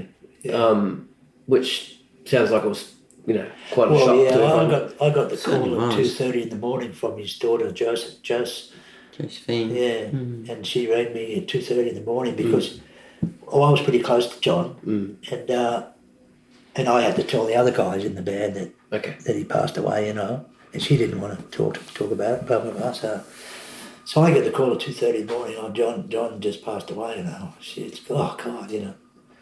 And then uh, yeah, that was that was it. Told everybody, and uh, next minute we're going to a funeral. John's funeral was weird. It's bonkers. And, you know, for, like when somebody close passes away, you go through as long as it takes going, Yeah. they're really gone. I Yeah, can't yeah, believe yeah, it. it takes a while. You know, and we, we, we still, Still sat there for. We still sit there now, still thinking he'll, call, you know, he'll phone. Which is bigger than say, life, man. Mm. It was just Yeah. Mm. his ego was huge, mm. you know. And, and that, yeah, But he just, um, yeah. yeah, it was it was pretty bonkers that he left too early. Mm. Yeah. Did, did you, were you guys working at the time? Were you in the uh, middle of something? well, You were about to do things. We I were about to do things, but I think the last gig we did was at Oh, West. he'd been he'd been touring with No. Deaky and some and you know like a yeah, but we did we did a gig, didn't we, at West Leagues Club? Well that was the last thing was, was at, in thing, Newcastle. yeah, which last wasn't gig. long after before he. No, that's right. right. It was on and on. And it was it was Right. it was a, an amazing gig and Mm. it just tore the place to pieces. And when John came off stage, he was beaming. He was so happy. Mm. Yeah. I'd never seen him that happy. Actually, he was. He just said, "This is what it's all about." Yeah, You know, that's he right, really 'cause he was a back with the out of band. He was doing a band thing, Yeah. It was a you know. proper Foster He Brothers a, gig. You know, was a- Right, right, you know, you might go off and do Pirates of Penzance or something. silly, Yeah. But he was a really bad dude, you know. Mm. He liked he liked being with the Foster Brothers. yeah. You know. Well, because they've got because there are so many. You know, they're all an amazing bunch, Mm. basically. And, uh, Good players. Good all players. such great players, and you know, and they're all just in lockstep. Yep. Um, And And you were talking earlier about how um, you guys didn't talk about the music very much. No, no, no. You'd work your songs out, and then, like you said, Fizz, it would yeah. organically Yeah, kind of grow, and then it's like play the gig, and then it's hang out with me mates. that's it. You know? That's it, man. Yeah. You know, and um, yeah, that's all we did. We just hung out with our mates. Yeah. We did the gig did great. You know, Yeah, yeah. it was all good, and and we and our time was, you know, we thought about the music. Don't think, you know, we thought about this is what we do for a living. This is we're going to get this right. We're going to get it's going to happen. But let's have a good time, and we did.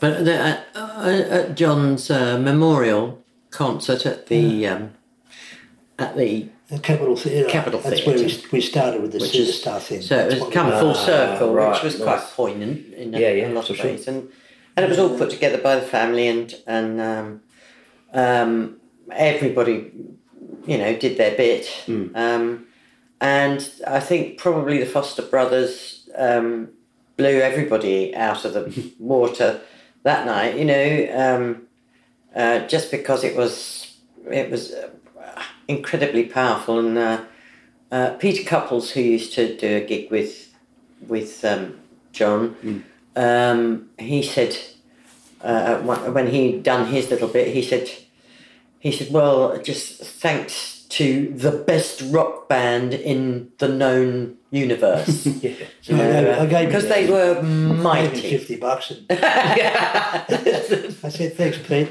it, it was really mighty that night. Uh, it, just in particular because Yeah, was. John had gone. You know. Yeah, of course. Yeah. But there was a funny side to it, wasn't there? I mean, John's John's ashes was in a road case, Yeah, right? Right. on which the he, stage. he had requested. Yeah, it was in a road case on the stage. And at the end of the gig, they forgot to put his his, his ashes somewhere. right? So his ashes are still in the road case Right. while everyone's packing up and doing their shit, you know. and there's his ashes in, in a road case. Oh fuck! There's John in the road case. Better go and get him. yeah. yeah, it was all cool. Yeah, very good. Um, now you played on Slim Dusty's Yeah, Duncan. I did. That was fun. So, tell- yeah, I got the we'll have a drink with Duncan. Yeah. I got the call and uh, turned up to do the gig and uh, So who did you get the call from? oh god, I forgot his name. Um, Never bass mind player. who. Yeah, Bass player. Uh-oh. Yeah. You're in trouble. Yeah, I'll cut that bit. that bit I will. And uh, I don't. I've forgotten the names of the guys in there. Charlie Yeah, yeah. was a guitar player.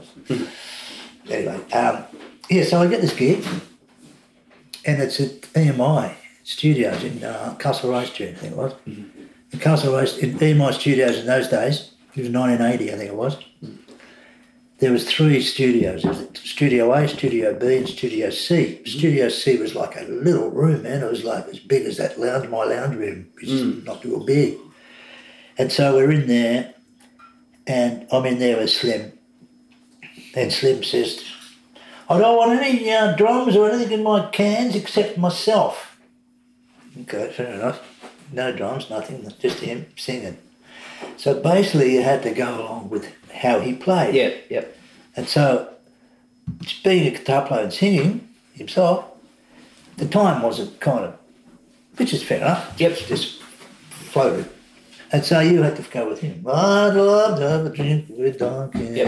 I'd love to have a drink with Duncan. Yeah. It was cool. Yeah. It came, it sounded great. Sound- does sound really yeah, great. Yeah, yeah, yeah. So, so that was all good. And I think it was, we did the album, I did the album, it was a family album or something. Oh, you did the whole album, not just that Yeah, yeah, one song. yeah, yeah, And that was fun. And that was 1980. And I was, you know, I was still young and uh, I was always nervous in sessions and things like Mm. that.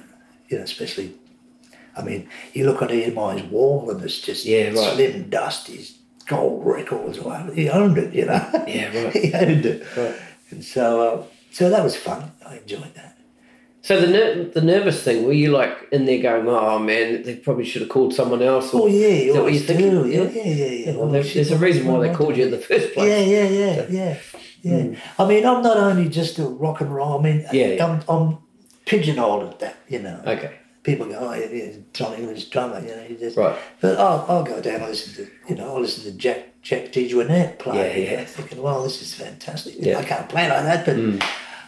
I try to do shit like that, you know, and just just get that feeling of, of him playing. Yeah. It's that, that feel, as long as I've got you get that feeling of, of that guy or, or that music. Mm. It's locked in. I kind of I've never been a heavy metal listener. Yeah, you know, yeah, yeah. which is fair enough. I don't, you know, it's, it's just that I, I don't kind of listen to it. So I don't, I don't like it. But I listen to all sorts of music. You mm. know, I listen to a lot of jazz. You know, Tony Williams and all these dudes, mm. and, and, and, you know, all these guys. Now I've taken up the ukulele. He has to listen Yeah, to George well, Formby. yeah, George Formby. If Fizz and I, we have, we have a great time. She, she's got the u- ukuleles happening in the in the back back room now. I've got my practice kit. Great. Off we go. We just what's that song you're doing? Um, Well, when I'm cleaning windows when or, or leaning on the lamppost. I'm leaning on the lamppost at the corner of the street and touch a touch a little what do do. Oh, that's stuff. We do all that shit. To keep your chops up for that one. Oh, eh? yeah, it's great. yeah, that's awesome. And, uh, we just had a good time. man. Yeah. I can't keep up with it, no. I'm, I'm, a beginner. Yeah, that's sort of. Yeah. Oh, we did a gig last week. We went down to an old French place. And I'm, I'm talking an old French place. He's 88. He plays guitar. It's And lovely. he, he's a beautiful man. Mm. He loves playing. Yeah. And so him and his mate is John, who plays the bass, Pommy John. Yeah. Pommy John. He rings up, Greg, can you come down and have a bit of a play with me, mate? We're having a great time. You know. He's only down the road. I said, yeah, Oh, no, Adam not?" on the bass, sorry. Adam was on the bass, but John John, oh. John's on the guitar. So we've got Adam from uh, Guitar Zone down in Sutherland. He comes along. He owns that, yeah. We've got John on guitar, who's you know he's in his late seventies, and we've got we've got uh, Alan, who's eighty eight. Fizz on the ukulele. Great. That's Me cool. on a little pad, little practice pad, Yeah. bass drum, Yeah. and a snare and a hat, Yeah, and we just have a little play, you know. brilliant. That's great, and I, I just love playing, man. Yeah. I don't care, you know. I don't care. I just love it. You That's know? good. I need I need to go into something to be in the background because I get frightened when everybody says, right, what are you going to play? I go, I don't know, Yes, nothing. Yeah. I can't. What's this? The song I just played, we'll do it again. yeah. Yeah, that's sort of fun. Um, you got to do a gig with Chuck Berry. Oh yeah, mate. Right. So Oh, that was fun. that. Yeah. Oh, because I was doing Star Search before with with um, with um, yeah, with lots of people. Yeah, Star Search. Well, well recovered. Yeah, Yeah, yeah, good. With lots of people. yeah. And, uh, yeah. Jamie Rigg was the was the uh, Jamie Rigg was the MD. Got- it. Uh, Jamie Rigg was the MD. And so we're doing Star Search, and he rings up and says, "Greg, um, they're bringing Chuck Berry out. Do you want to do the gig?" Chuck Berry, yeah, why not? That'd be fun. And so I get the gig with, with Chuck Berry, and we get Lance Rudd is the piano player who is a great rock and roll piano player, you know, Yeah. and Tony Mitchell on the bass. So there's the three of us. And we have a rehearsal at uh, at uh, number 96 studio, Glebe Point Road studio. We're having this little rehearsal. Chuck Berry's not there, of course. Mm. And we say, what, what's the tunes? And, you know, and, and says, oh, I don't know, mate. Mm. Probably just Chuck Berry songs. Yeah. Oh, okay. It's okay if you play Chuck Berry songs, but you don't play with the. We're playing with the Chuck Berry dude himself. Yeah, yeah, you yeah. know. Anyway, entertainment centre happens. He comes. There's before us. There's uh, Jerry Lee Lewis on. Before that, there's the Everly Brothers, you know, and uh, Larrie Londin, who's the drummer, Drummer, yeah. fantastic. Yeah, yeah. Him and I were really great mates, you know. Oh, good. You know, we, he sent me a photo at the end of it saying, Greg, if you can play with Chuck Berry, you can play with anyone. Yeah, right. That's great. But that's what Chuck Berry was about. Anyway, Chuck Berry, uh, he gets, he, he take his big bloke comes to our, our dressing room and says, "Oh, Mr. Berry would like to see you." Oh, okay. So we march into Mr. Berry's room, the three of us. Come in. Oh, hello, Mr. Berry. It's a band here. Okay. Uh, who are you? Um, I'm the I'm the drummer. Oh, you're the drummer. Will you just watch me, boy. Boy. Yeah. Watch me, boy. And you know, once I do this step, Just follow me. Yep. Okay. When I stop, you stop. Yep. That was the rehearsal, right? Who's the piano player? Uh, me. Yeah. Okay, you just play, just play. You know, whatever he said, I forget now what he said, but, but it was really, you know, abrupt. Tony Mitchell, you're the, you're the bass player. Tony Mitchell, is it? Yes. Well, you just play good. Okay, so we're out there in front of, you know, we're facing the audience, the band is. Chuck's got his back towards the band, uh, back towards the audience. And he's got his to cut, guitar case open and he's pulled his guitar out, he's back towards the audience, and he pulls up all these chords, all you know, the leads, and it's all it's all tangled like spaghetti, you know, and he's he's back towards the audience, and he oh and he's doing this, and then all of a sudden you hear all the audience is doing this. Oh, hang on a second, and he's and we're looking at the, the band is in front of the audience, looking Yeah. at the audience. Yeah. And we don't know which way to look. We're just looking at the audience and looking at Chuck, and Chuck's just playing with his leads. And then he does that. Okay, he's finished with that. He gets a lead, puts it into his thing. Doesn't work. Right? Doesn't go.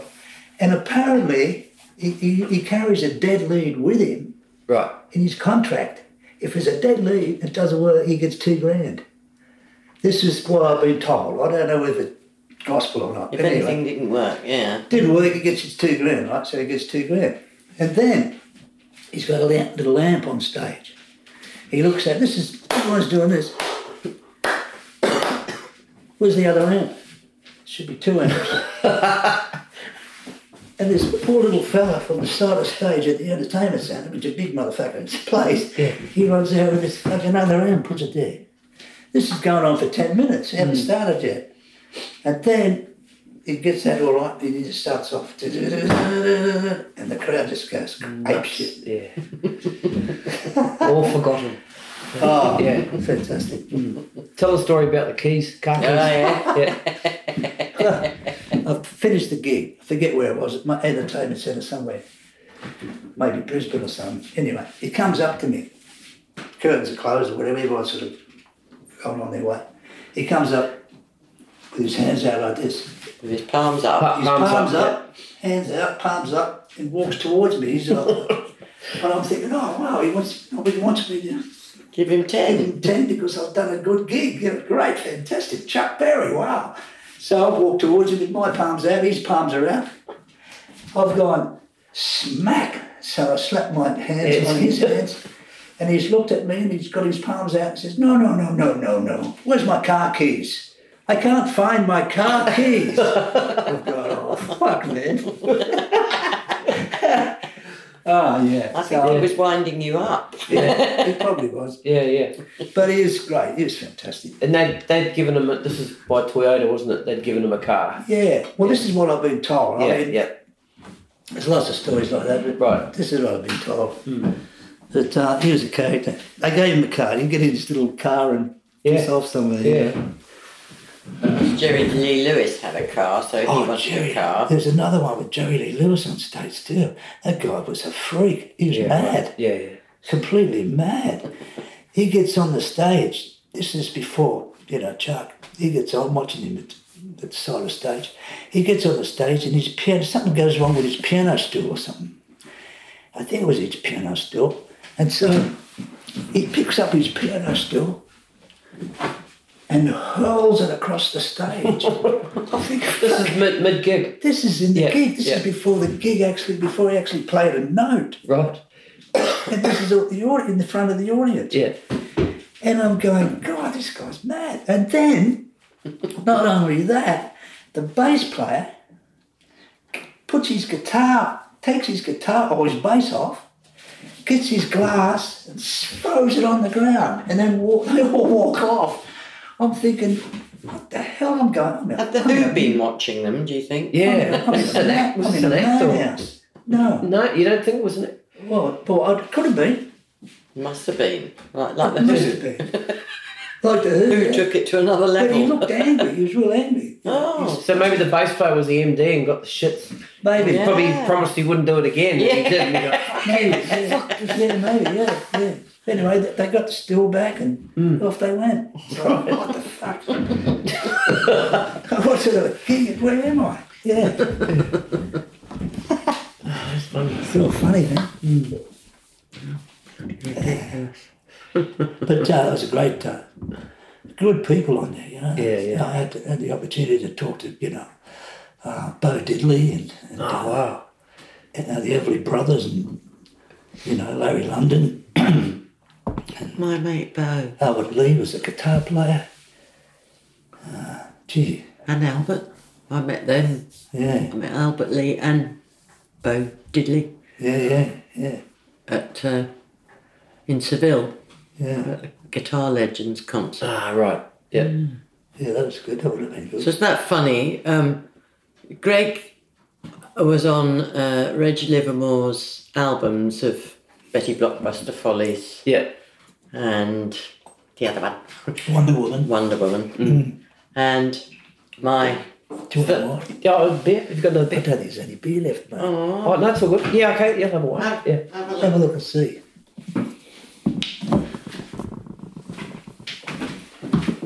Yeah, so the funny thing was that uh, my uh, John's first wife, my brother John's first wife, uh, Jenny Cullen, she was in uh, Hair. That's how they met. Yep. And then um, uh, she was then in the Reg Livermore shows. John went off to Godspell, and um, I think Jenny did uh, Superstar as well. So Greg had known Jenny for a long time, and um, she came over to England to see us for a couple of weeks. She just came for a holiday, and she brought me a copy of Betty Blokkbuster and Wonder Woman. So there, and I was, what would I have been? I don't know, 14 or 15 years old at the time, uh, or maybe 16 by then. And, um, and I go, oh wow, this is great, you know, and I listen to them. And there's, there's Greg playing on there. Isn't that weird? Yeah. You know, and then Yeah, yeah. seven million years later, Yeah, I'm married yeah, to him. Yeah. Funny it It's, a, it's a weird, Yeah. weird thing, really. Yeah. Sorry, I just I, that came out of the blue. Yeah, that's a cool. That's good. Yeah, it's very no good. Um, and you got to play with Christopher Cross too, Yeah. but that was a bit short notice. Yeah, it was. Yeah. So, but I think it was about three days before he did the gig. Right. And uh, yeah, I got the call. I think it was Peter Ricks sent, sent, uh, called me from Channel, you know, Channel 9, put, put the thing on. And uh, he said, Oh, Greg, can you do Christopher Cross? What, which, what do you mean? Can you play it with Christopher Cross at the opening of the entertainment centre? I said, Oh, yeah. He said, "Oh, it's in about three days." So I think that we'll overdo it. There's a couple of songs, but I'm not too sure there was two. I know the the one was one song that I do know that we did was "Ride Like the Wind." Yep. Da da da da, boom boom boom boom. Anyway, I'm uh, I'm at home thinking, "Fuck, we've got to learn this motherfucker." so so um, I buy the record, you know, for vinyl. And then I, I, I just listened to it and listened to it and listened to it and listened to it. And walked in, Tommy Tycho's orchestra was doing the gig. I walk in, tuxedo on, hat, uh, tie and all that stuff. I walk, hello Tom, hello Greg, uh, you're not, you're Greg is it? Yes, I'm, hello Mr. You know, Tycho, how you doing?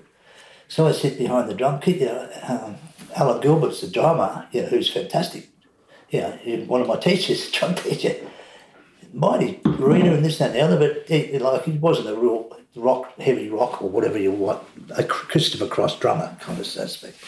So I sit down, do the gig, and uh, lots of good players in that band. And at the end of that gig, I just see you guys, I'm off now. and they were there all night. I just do the one or two two songs and drive home. Right. It was great, good fun. Yeah. So I met Christopher Cross, and it was all good fun. So how how come it was just the two songs? Well, because there was Peter Allen was on, and then you had all these. Oh, right. Okay. So Chris Cross was only on. He was two just a songs. segment. Ah, right. Okay. yeah, Gotcha. yeah, Gotcha. yeah. So, so it was Tommy Tycho Orchestra doing all this stuff, you know. Okay. And uh, yeah, Peter all those Allen. things. Mm. So that was fun. Then I just came home, you know, went to bed Yeah. Yeah. while those guys are still playing. You Yeah. know? Yeah. Yeah. So I kind of, um, it was good. I kind of closed the stadium and opened up the entertainment centre. yeah. I've got a Peter Allen story. Okay. Um, so we know lots of people that we didn't know we knew. That's Yeah, what's yeah. really weird. That's cool. Yeah. and, uh, Peter, I used to be, I would have been the floor assistant on the Kenny Everett video show. I don't know if you've ever Yeah. heard yeah of that. definitely. And um, uh, Kenny Everett had not come out as being gay, Mhm. but he had been hanging out with Peter Allen and Peter's partner, Greg. And uh, he got them onto his show. And uh, so, and I knew of Peter Allen, obviously, because of my Australian connections anyway. And, um, and I thought he was great. Oh, he's fantastic. Yeah. Oh, he was, and he was. I mean, he's a- just Yeah. the most fantastic songwriter. Yeah. Um, and Well, uh, uh, just perf- performer. uh, and Yeah. performer, e- exactly. And um, so he came along to do the Kenny Everett video show, and the first number he was meant to do two songs. The first song he did was um, Rio, and uh, so there was just on the studio set there was just the piano and him, and then the backing track was coming in, and he was absolutely delightful. He was obviously, you know, uh, uh, G'd up as well. Uh, it would be very exciting, I would have thought, to do that. So there he was, did his number, and it was. Uh, I, I thought it was just fantastic because I knew the song anyway, but lots of Poms didn't at the time. Right. I don't think it had quite got in there. But there he was, and he had this slashed red glittery top on, and he was, you know, doing doing his flamboyant stuff. Hmm. And when the number finished, the whole of the studio were going. they'd, they'd never seen anything like. Their mouths were all open. They'd never Right. seen anything like it. Right. And I thought, oh my word, we're just not ready for you yet, are Yeah, we? right. You know, Yeah. yeah. and we weren't. So I don't think I'm not sure if it ever went out on the show. Oh, right. Because then they didn't do the second number, um, and um, It was too gay for them, wasn't it? I think so. I think that just you know, um, Britain being so oh, aren't we wonderful and we're we're so mm. egalitarian? Well, they that's weren't. well, that's the same thing with Reg Livermore went over there. Absolutely. Did, did that sketch. He did a sketch over there. He did a show in the Yeah, West no, End. but, but the sketch that he did Oh, right. in the show was, was as a ballet dancer. Oh, right, yes. tutu, Yeah. and he'd swear at the because he'd swear at the spotlight. Yeah. the spotlight wouldn't get at it, You know, Yeah. wouldn't get at him. and you'd say, "What the fuck are you doing?" You, you know, blah. and, the, and and they didn't dig it at all. Right. You, you get They up his just toes weren't and he- ready for it. He had a football jumper on with a tutu, Right. right? And he ballet dance around the, around the, around the, and the and the spotlight was supposed to you know get him, but it didn't. You know, this that, Well, uh, but that was well, that was part of the act. Yeah, Yeah, yeah. And then he'd look up and say, "You fucking, what you doing?" And so, yeah, they didn't dig that at all. So that was. I know, and it's uh, uh, and then by the time, of course, uh, I, I I don't know the chronology of it. Yeah. Dame Edna then goes and blows everyone away. Yeah. But that's mainly because they thought that she was a woman. Yeah. Yeah. Yeah, yeah, yeah, I don't know. Yeah. Just bonkers. Yeah. Yeah, I had the opportunity to play with Dame Edna. Wow. Really? Yeah, just just a gig, you know, a couple Hmm. of gigs, but I I didn't do it. Oh, right. I didn't do. I gave it. To, I gave it to somebody else. I gave it to Bobby Donaldson. Because the money wasn't good enough. Yeah. Hey, it really wasn't. Fair enough. It was hey. really lousy, you know. Like That's good. know, That's even though good to it's- hear, actually. Even though it was Yeah. like two two songs or whatever, it wasn't. It wasn't. I just no, I'm not to do that. For Yeah, right. fifty bucks or something. It's tough, you know. Like, you know, just you just don't do that sort of shit, you know. Yeah, that's good. Right. That's good to hear. I did a chat show at, um, up at the Euston Studios in London, and the guest for the day was Dame Edna. And uh, so I waited in reception and and met Barry Humphries and said, oh, oh you know, blah blah blah, and um, uh, and I said, oh, my my brother John Waters is an actor. I think you know him. You've worked together. And he said, oh, yes, yes, yes. So he goes into the dressing room, and uh, the two women running the afternoon show, you know, presenting the afternoon show, Mm. are beside themselves because Dame Edna's on. So it's Mary Parkinson, who's married to Michael Parkinson, um, and I very sadly can't remember the other. Yeah. But they were, I think it was Mavis, they were beside themselves and they were so excited that Yeah. Dame Edna was coming out. Yeah. So they so and it's a small studio. The the London the Euston Studios of Thames were up in the city. It was quite small. So out came Dame Edna, and uh, walked strode out, and uh, and uh, uh, and she said.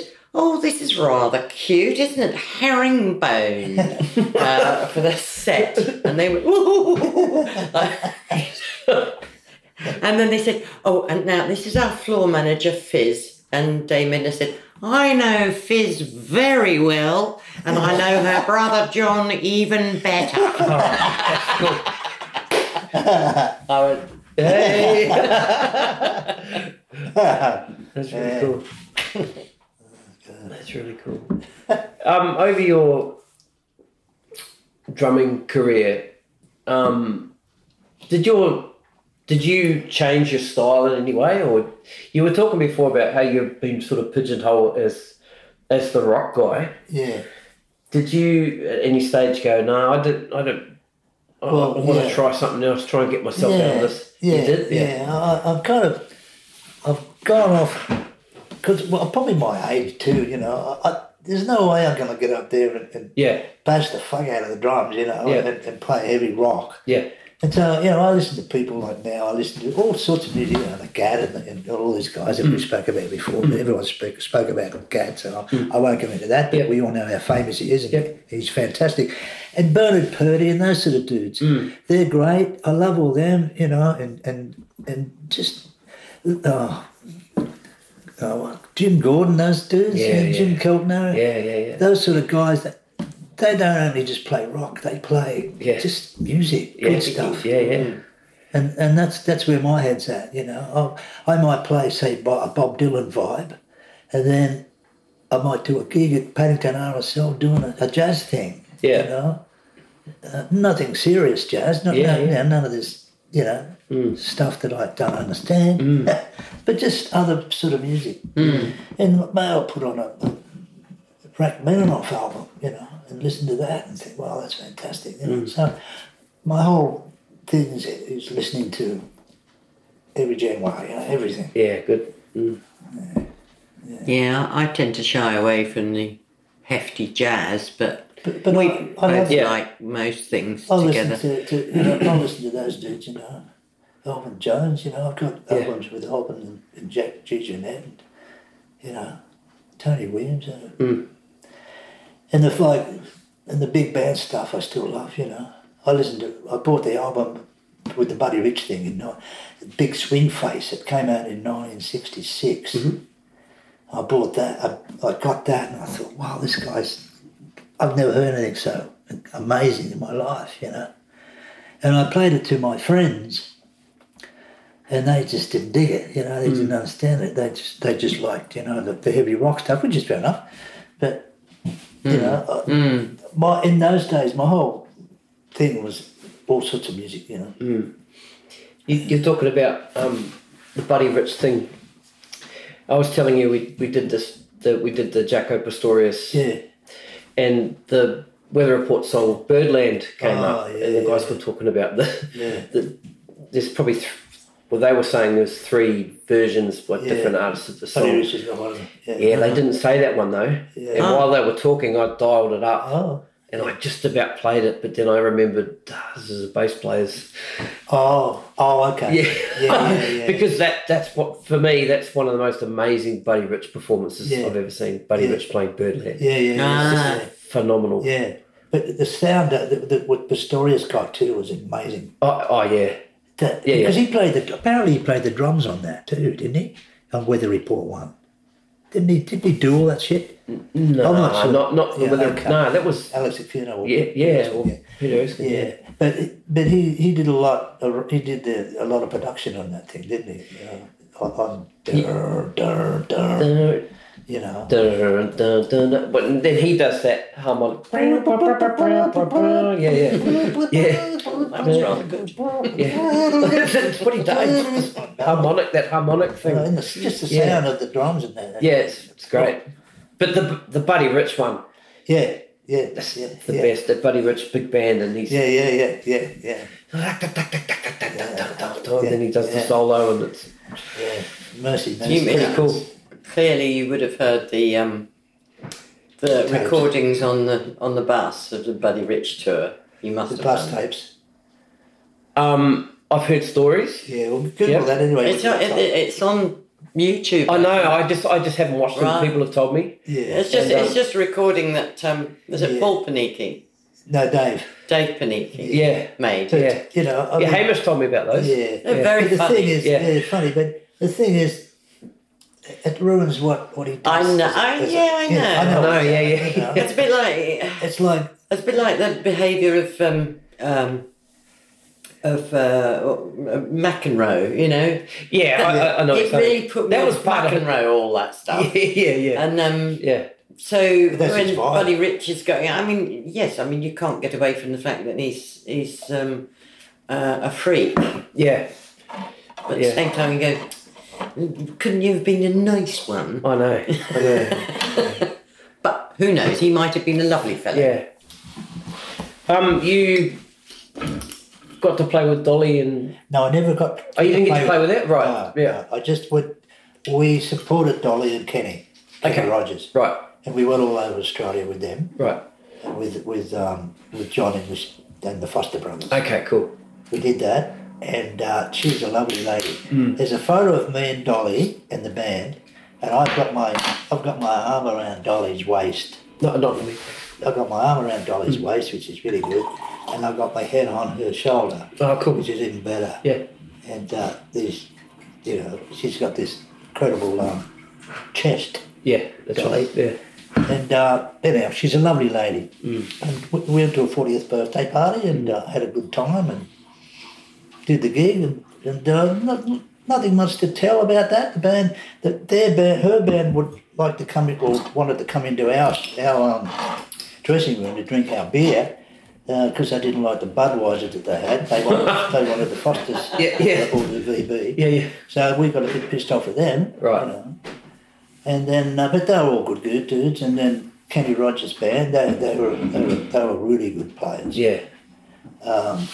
They, they were a bit kind of standoffish, you know. Oh, were they? You know, but they were, they Okay. were cool. The Dolly's band was quite fun. You know. Did you get to play on their gear, or did, was it the whole Uh, let me second think. setup type? Yeah, it was just, it was in the round. It was a big round thing. Okay. I had to play. I played my gear, my gear, you know. So that was all good. And uh, but one one time, because Jon English is, you know, John John's got a big ego, right? a huge ego. Did have, and uh, he's up there rehearsing with these mics that probably worth about fucking ten thousand dollars each, you mm. know. Mm. And he's spinning it around and he's doing this shit, you know. And he's, yeah, you know, Hollywood summer, you know, doing all this stuff. and the sound and the engineer, the sound dude from whoever owned the mics, went up to him and said, "Listen, man, don't you fuck around with my fucking microphone, you fucking, you know." Yeah. And for for someone to say that to John, you know, it's like. And John's kind of freaked out. "Oh, okay, I get Right. that." Right. But he, he needed that. He needed Ah, right. someone to go, listen, don't fuck around with the microphones, mate. They're Yeah. worth a lot of fucking money. Yeah. You know. Oh. Yeah. But, So uh, he didn't do it anymore, or Oh, he got no. his own one. Oh, he didn't do that anymore. Mm. Hollywood Southern.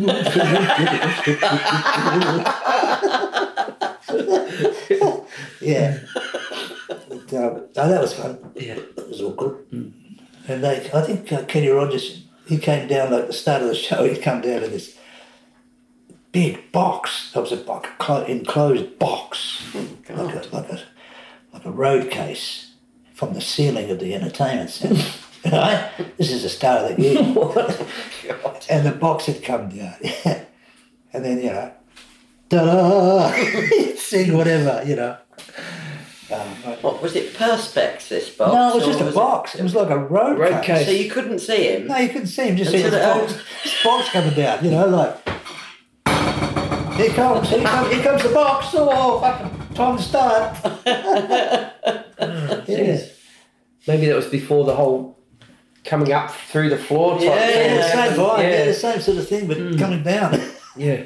Well, Neil Neil Diamond used to Yeah. arrive on helicopters and things like that, re- way before anybody else did. I think. Right, right. yeah, yeah. He used to fly from the back of the auditorium onto the stage and Oh, stuff. Yeah, yeah. Yes. And of course, though, you know the most important thing that uh, Ricky hasn't mentioned because it possibly doesn't exist anymore, but he's a sir. He was Yeah. knighted. Oh, really? He was He was a- knighted by Prince Leonard of Prince Hutt Leonard River of Province. Hutt River Province. We, we, we actually um, we wrote an anthem for him. Oh, he's got, he's got a Foster Hutt- Brothers did, The yeah. Foster Brothers wrote this anthem in Western Australia. In, he's got this province, or did have, a province in Western Australia. In other words, Right. he doesn't pay tax because he's got a province. Well, he He's got his declared own- it. He got declared his it. He, uh, uh, years and years ago, he declared it a principality because there was nothing to stop him doing that. Right. So he declared that that was the, the, the, way it was, and nobody could do anything about it. And he, and so he printed his own money and his own passports and his own things. Yeah. And the, so there was Prince Leonard and um, Princess Shirley, his Right. wife, and then his son Graham. When uh, Princess Shirley died quite a few years ago, Prince Leonard died only about three years ago, and Right. then Prince Graham took over. But they've now since seceded to Australia because there's been the tax office has been at them for a long time, but they, you know, they wouldn't really have very much to to cough up anyway. I don't Right. know why. Right. Yeah, so Because I- it was a it was a nice um, like tourist attraction and everything, yeah. you know, and uh, Mm. and so so Greggy. Uh, Yeah, we, we and the this album. We uh, the album. We record the song. You know, I forget how it goes. Now, Stretch Kerwin up in Brisbane wrote it. Okay, he's one of the. Foster brothers. and uh, anyway, we, we we've recorded this thing. and We've sent it off. We get knighted on the Don Lane show live. Yeah. Greg Henson, sir, and you know he gets his sword and does this that and the other. Did he do that really? I I, think oh, maybe not, but I think. anyway, oh, Makes a great story. anyway, anyway. He, he was. I, I forget. I really forget. But No, he gave you all knighthood. he gave us all knighthood, so Oh, we're all great. we're all knights. So So. Sir Gregory, Sir Jon English, Sir Peter Deacon, Sir John Dallimore, Sir John Coker. John Coker. Yeah. Um, and um, now that I'm married to Greg, Hmm. I am. I don't become Lady Fiona because um, you have to be a baronet or higher to do that. Right. I'm Tom, I know these things. Yeah. So I am Fiona Lady Henson. okay. Yeah. Except probably we're not anymore. No, he's, he's gone. Yeah, if it's He's carted. seceded now back to Australia, then I guess it's all Yeah. down the dumper. But I, I, you know, and all my friends in England say, "Oh, "Sir Gregory." Yeah, yeah. Well, on that then, Sir Gregory and Fiona Lady Henson. Thank you so much for having me in your house today. Not a problem. Dinner, Our pleasure. drinks, talking about your lives. It's fantastic. I, I feel Excellent. really honoured you. to be here and um, We're honoured to be on your show, mate. Yeah. A hundred bloody 101, you guys. 101. Yeah. 101. One on one. 101. Cool. Cheers, guys. Thanks again. Thank you very much. Pleasure. Thank you. Catch you soon. Hey, Stevie here. Hope you enjoyed that conversation with Greg and Fizz Henson.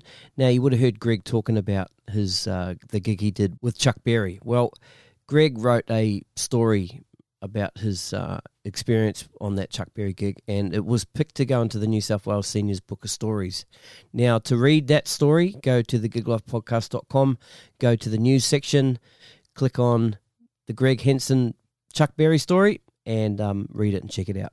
Anyway, catch you next time. Cheers.